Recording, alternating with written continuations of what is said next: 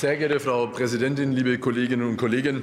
Als Vater eines Fünfjährigen ist es mir unbegreiflich, dass wir im Jahr 2023 überhaupt noch über den sexuellen Kindesmissbrauch sprechen müssen. Und was noch viel schlimmer ist, ist die Tatsache, dass dieser offensichtlich tagtäglich auch in unserem Land bei rund 50 Kindern stattfindet.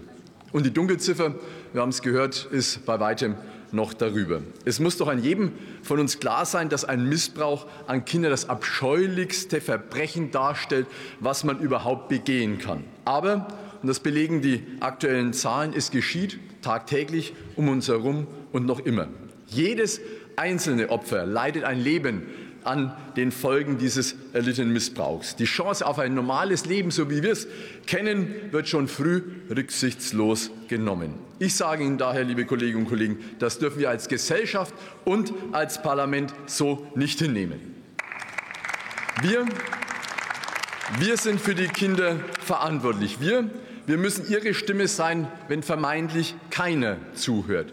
Wir, wir müssen die Augen offen halten und wir müssen auch bei Verdachtsfällen entsprechend handeln. Ja, wer? Wie sind wir denn?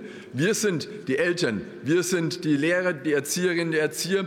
Wir müssen auch die Warnhinweise erkennen und dann auch diese ernst nehmen. Dafür braucht es aber auch entsprechendes Wissen und entsprechende Kenntnisse und die müssen auch jedem auch vermittelt werden. Als Familienpolitiker ist es mir aber auch wichtig, dass wir die Kinder, die sich vermeintlich in einem geschützten Umfeld bewegen, dass sie sich auch dort sicher fühlen können. Deswegen ist es auch unabdingbar, dass jede Person, die mit Kindern in Kontakt kommt, die mit Kindern zu tun hat, dass diese auch sorgfältig überprüft werden. Jeglicher Missbrauch, egal in welcher Institution, in einer staatlichen, sozialen oder kirchlichen Einrichtung, darf einfach nicht mehr möglich sein. Die Kinder haben ein Recht auf Unversehrbarkeit und wir als Staat müssen das ihnen auch garantieren. Ein anderes Detail erschreckt mich persönlich sehr.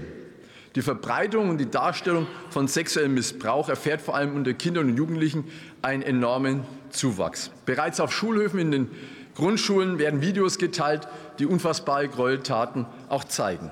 Das muss uns doch alle aufhorchen lassen, denn eine Verharmlosung von Gewalt gegen Kinder führt unweigerlich auch dazu, dass diese Kinder in einer gewissen Weise verrohen.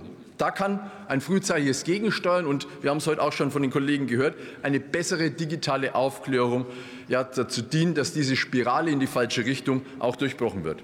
Das sind enorme Aufgaben und deswegen begrüße ich ausdrücklich, dass noch vor der Sommerpause von der Bundesregierung ein Referentenentwurf für ein Stammgesetz für das Amt des unabhängigen Beauftragten für Fragen des sexuellen Kindesmissbrauchs vorgelegt werden soll. Gut so. Herzlichen Dank.